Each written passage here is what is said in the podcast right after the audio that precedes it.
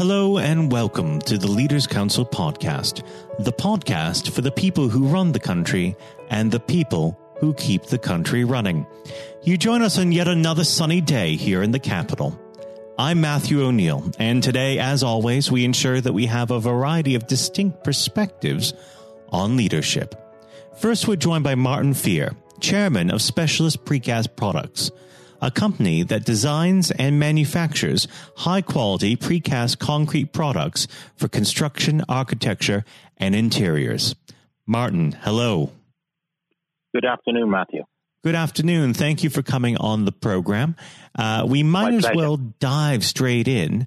What does the word leader mean to you? I, I think it means uh, a number of things. It, it, it is someone that I, I use a little analogy, having been involved in, in business for 40 odd years now.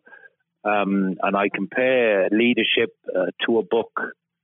And I believe people that want to be managers and people that want to do responsible things but be led like to open the book and find a, a story that is already written. And I believe the leader is the person that opens that book and looks forward to finding a blank page, which they can then fill in for the other people to read and interpret. So to me, leadership is is writing the story, which then translated into sort of hard fact is is giving uh, it's giving direction, it's empowering people, it's it's if you like, I'm old enough to be from the old thinking where em- employees were the biggest risk, but I'm still working, so I now believe employees are my biggest asset. So when you take that uh, change in philosophy, leadership is quite a change thing to what it was when I started in my business. How has leadership changed in that 40 year period? I think it's changed dramatically. It, it, it, it's gone from being perhaps what would be considered autocratic and dictatorial to to to being uh, inclusive and and and uh, and shared. And and my role now compared to then is not to in, in, to manage time today like perhaps I did 30 years ago. Now my my role is to empower the results. My my role is to help create a flexible working schedule for people where in the past I fitted things into a rigid working pattern. Um, and those points are many and go on. I, I want people to do something they really enjoy rather than work to get to a Friday like today so that they can finish their day, um, et cetera, et cetera. So it's, it's, it's a complete change of emphasis in, in how you deliver. But the end situation of any leadership, as I see it, is getting very positive and good results. And, and for that, again, in the past, I think there was always a fear of getting things wrong and, and failing, which limited what we could do. Now, I think the the the the, the emphasis is be be uh, inventive, make make mistakes, but learn from them. Never make the same one twice, and you're always on an upward curve, and you get far greater progression in what. Well, let's go back to the very beginning of your career when you first started out your working life. Were there any particular individuals that you worked with or for who shaped the way that you lead today? I think more than individuals that shaped the way that I lead today, uh, I was, in fact, I suppose, in truth, although now I don't think of it in those terms, profoundly dyslexic. So a lot of normal channels weren't open to me. Mm. And what I found when when when looking to, to take a role in business, um, the challenge for me was finding an opportunity, and I, I was very lucky that I, found an opportunity in a small family business, um, and and that gave me the opportunity to to learn.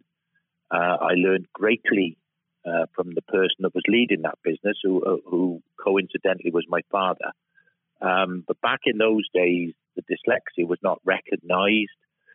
Um, and even more than today, although I think in this country still today it's an issue, some people, I believe, consider intellect to be a, a, in the realm of academia only. where in reality there are many forms of intellect, some of which can run parallel to academia and academic knowledge. Mm.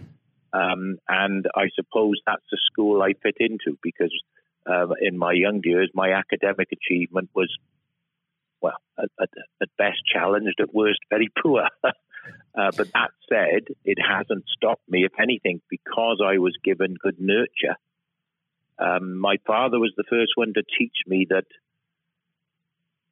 go and try it on your own and make a mistake, you'll learn. So he, he his his his golden rule was not to hold my hand. It was actually um, to throw me in at the deep end and let me learn by doing. And I'm a great believer in in in, in empowering people and learning by doing. So in in a peculiar way, his his methods then four years ago were what what was outside normal thinking, but then he employed someone that was considered in other spheres not very useful. Um, and it's quite em- embraced by by the rules of the new thinking. You know, the, employee being the biggest asset, open communication, empowering results, flexible working, etc., etc. Being honest for a start, rather than getting bogged down with corporate jargon um, and, and having one set of standards, not double standards for, for, for people within different parts of the business. We, we are one entity. Now, of course, leadership uh, comes with its own burdens, one of them being uh, leading people. And as we have discussed, people are humans, which uh, they're not always at their best. Sometimes they have bad days. How do you deal with conflict within the workplace? Well, I, I think dealing with people was something I was taught very early days within my sporting life, and and the analogy I can apply to that, uh, the best analogy I can apply to that was I, I was a, a, lad that was challenged at school, so not expected to, to do brilliantly, but I, I, found solace in rugby, in rugby football. I wasn't very good at the start, but I had a, I had a, a coach that allowed me to, to continue and try. And eventually, uh, uh, this was a secondary modern school kid that that the school first 15 when we became a comprehensive, and a lot of grammar school people were, were quite um, skeptical about my role as captain of the, of the first 15. And I remember sitting down with my old sportsmaster, Mr. Harris, Malcolm Harris, very old fashioned traditional sportsmaster, and saying to him, Well, there, there's at least 15 boys better than me at playing rugby. How come you've approached me to be your captain? And he said, The captain doesn't have to be the best player captain has to be the person that can gel the other individuals into a unit. And the lesson I learned from that is that you take each player in that team, and that could be your company or your sporting team, and you treat them as an individual. So you you might have to uh, metaphorically punch someone in the chest to get them going and wind them up before the game started. There might be someone else who you would actually know their, their style and you would leave them in the corner on their own in deep thought before the game started. And there might be another guy who was brilliant. Now, Martyn, unfortunately, our time together is drawing to its close. But what does the next 12 months have in store for specialist precast products? Let's get your best today. So I, I think the secret of all conflict is understanding the people you're working with, be they professional or shop floor, um, and and treating them as human beings and listening, trying to understand, and then reacting to them based on what you perceive their their model to be, are the three I've just described. And I know they're very broad brushstrokes, but I think it gives an idea that you have to treat everyone individually and and help them overcome life's challenges, which we all have, and that enables them to become a far more full and, and positive employee for you. Mm. Mm. Now, um, as I said, unfortunately, our time together is drawing to its close. But what does the next 12 months have in store for specialist precast products? Well, we are we are currently developing. Um, we we manufacture what, what is essentially concrete based materials. Concrete is quite a, a, an incredible material, though it's often not thought of well. It is the most used material on the planet. In fact, next to, to drinking water, and drinking water probably shouldn't be included. um, So on that basis, um, we're we're looking and developing new forms of concrete which are low carbon as opposed to high carbon, and which are using waste materials as aggregates. We've we've just got one product coming to market now. Can't say a lot more because it's uh, it's still in development and mm-hmm. lots of non-disclosure agreements signed with various parties. But there is a very interesting and challenging, interesting but challenging future for concrete going forward, as it still remains universally across the world an absolute integral part of, of modern life. Well, Martyn, it's been an absolute pleasure discussing leadership with you, and I very much hope you come back on the program when you can talk a bit more freely about this very interesting product that you're bringing to market. Martyn, thank you. I would you. love to. Thank you very much. That was Martyn Fear, chairman of Specialist Precast Products. And now, if you haven't heard it before, is Jonathan White's exclusive interview with Sir Geoff Hurst. Uh, we're now joined, uh, though, by former England footballer and still the only man to score a hat trick in a World Cup final, Sir Geoff Hurst. Uh, thank you very much for coming on today. Uh, You're welcome. You're welcome. Good afternoon. Uh, and perhaps I should uh, start and get it over and done with. I know you must be bored with it, and you've probably been asked a thousand times. But when you got out for a duck playing for Essex, Geoff, what was going through your head at the time? well, of course, that's not one of the most asked questions I get oh, there, there are one or two people who are very familiar um, who, who, do Google me realise that I did uh, score nothing for Essex, uh, for my only game for Essex first team when we played against Lancashire in Liverpool, a place called uh, uh Aigburth in, in, uh, in, Liverpool, many, many years ago, 1962, I think that was. So I didn't, um, yes, I, I, didn't really feel it at the time. It was lucky to be playing, I guess. There one or two injuries. Um, but the problem that I had was was really messing about between the two sports. That was very detrimental to me uh, over that period of time, mm. being stuck between the two sports. And I think uh, for those that uh, don't know, there's a there's a, another world that might exist where um, Sir Geoff Hurst was a, a first class cricketer and not perhaps a, a footballer. But um, whether it's business or cricket or, or football, obviously the importance of leadership it can't be understated, no matter what form that comes in. When you were at West Ham, uh, Geoff, and when um, Ron Greenwood first uh, uh, came along, he made obviously some pretty radical changes. Was this a man that genuinely inspired confidence uh, the first time you'd meet him? Absolutely. I mean, he, he was simply a, a fantastic uh, coach or teacher, if you like, at football. And uh, the, the quite always mentioned when we talk about Ron Greenwood, Harry Redknapp, who was played under him and has been very successful as a player and, and the manager over many, many, many years. He um, he's come across many coaches, of course, and managers during his time over years. I guess he would still say that Ron Greenwood is the best coach he had worked with.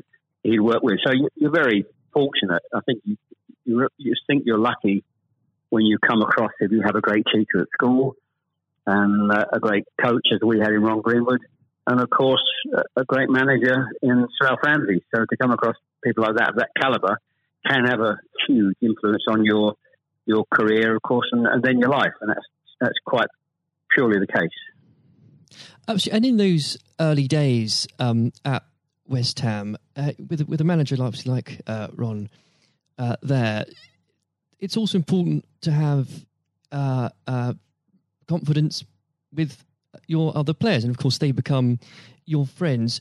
Who did you look at to at the time uh, when to inspire confidence in yourself? Was it more? Was it Peters? I think probably. Well, I was very fortunate to play with the caliber of the players I did. Again, again, extremely fortunate to play with the captain um, of England and West Ham and Martin Peters, who was a fantastic player. And some, as far as Martin's concerned, I think sometimes he didn't quite get the uh, recognition he deserved and what a wonderful player he was. In terms of inspiring confidence, I always probably say that the biggest influence uh, for me, I guess, would be the captain Bob Moore.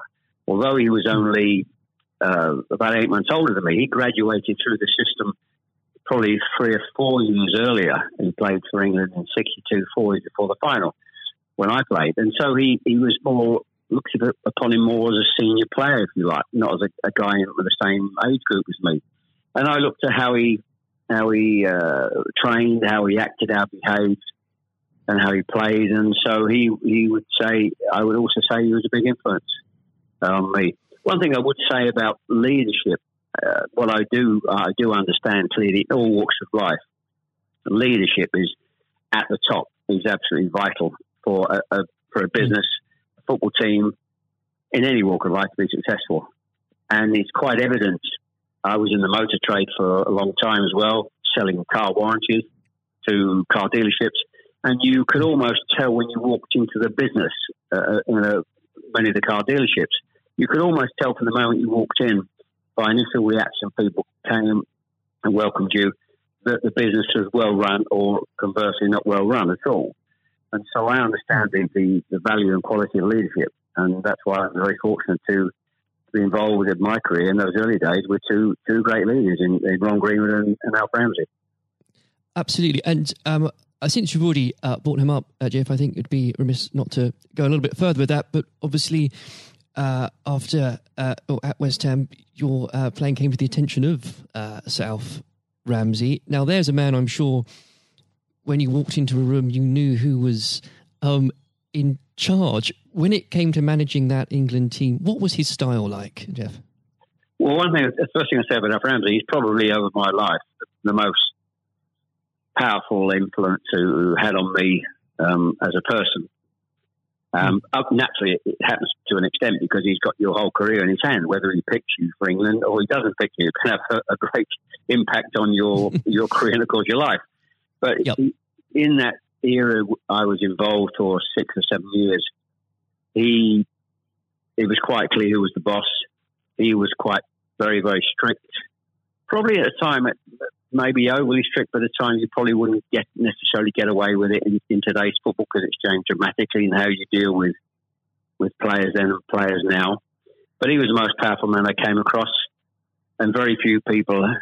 And he, he was quite ruthless in getting people out who didn't want to be who didn't want to be part of a group, part of a team.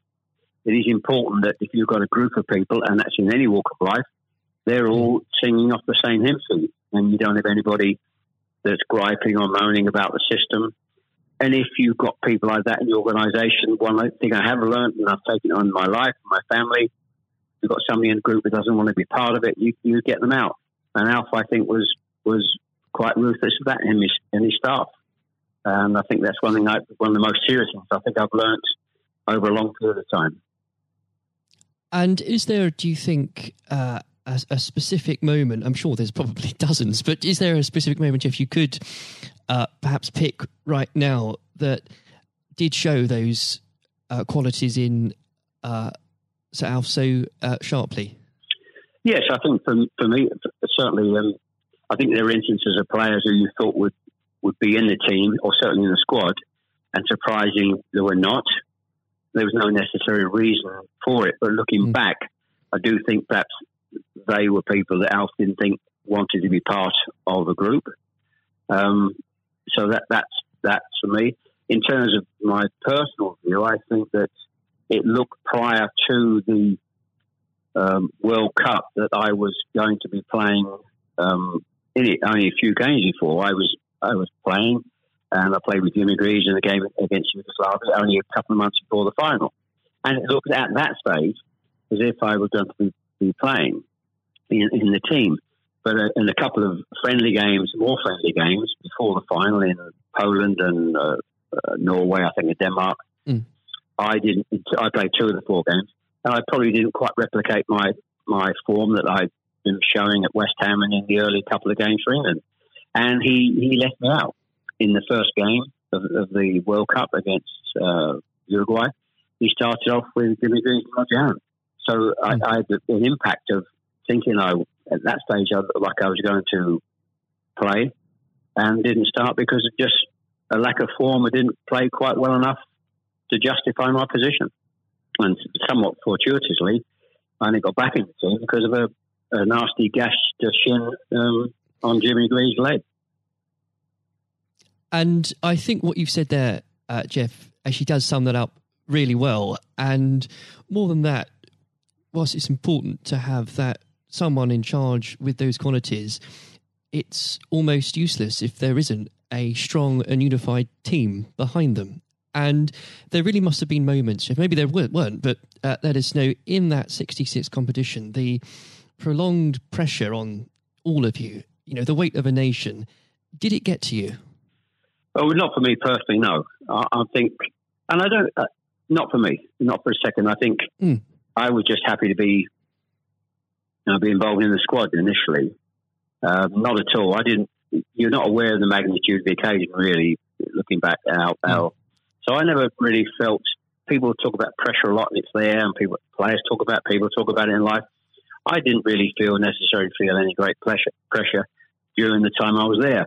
And what is also important to say about Alf Ramsey, the people he, he left behind that, that, were left in the squad after he'd moved one or two players out, the squad were uh, a, a, bunch of very hard nosed, professional, uh, top quality people. And that was again the leadership that Al showed. He, he got people in together that were very, very strong personally. Um, uh, and I think that was part of the success we had. We were very, I always describe our, our group as hard nosed professionals. Uh, we have some great players, but overall, they were great, hard nosed professional players. Um, and great quality people who we've kept in contact with, you know, over the years. And Geoff, I've got to ask, and I'm, I'm not making this up, I've genuinely heard that people do ask you whether or not you realise there were people on the pitch at that moment. I imagine you were busy on something else. Well, I, I did some theatre shows last year. They've gone fairly well, and we're going to do a series of uh, theatre shows, in fact, starting this week over the next uh, two or three months.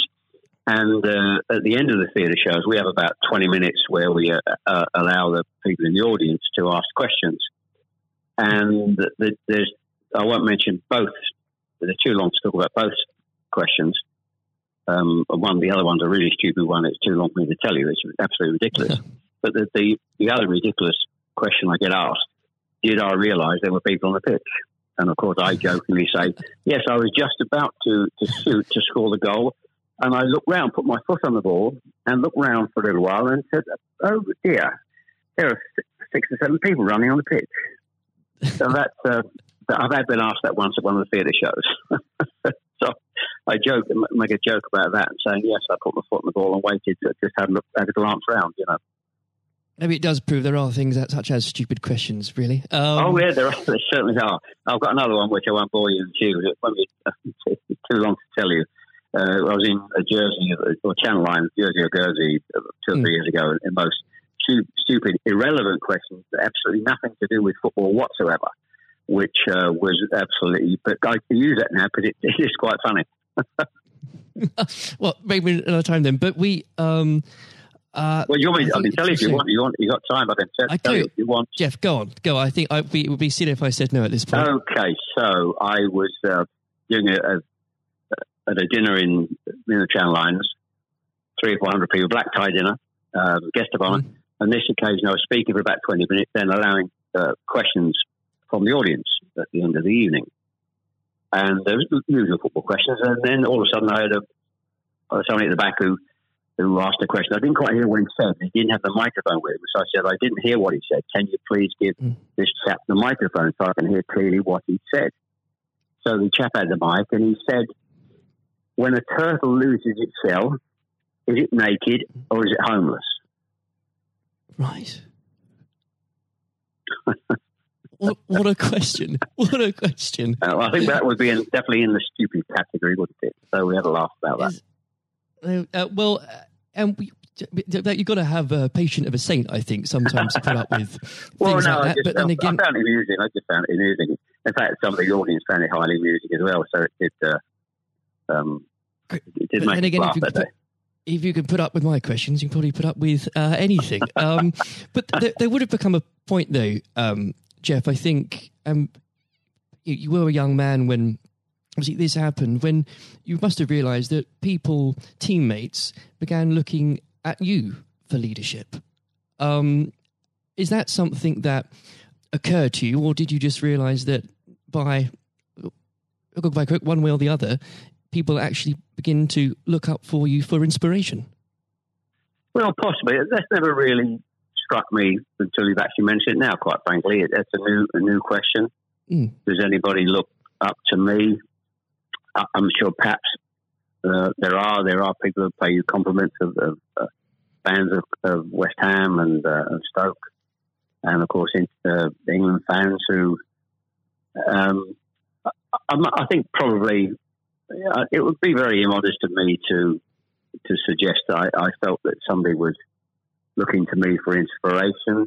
Um, you, but, you, don't but, have to, but I will. Uh, well, um, it's, it's, okay for a third party to do it. Uh, perhaps, um, perhaps that may have been the case over the years. Uh, people look at you, and um, uh, maybe uh, it has a, helpful effect.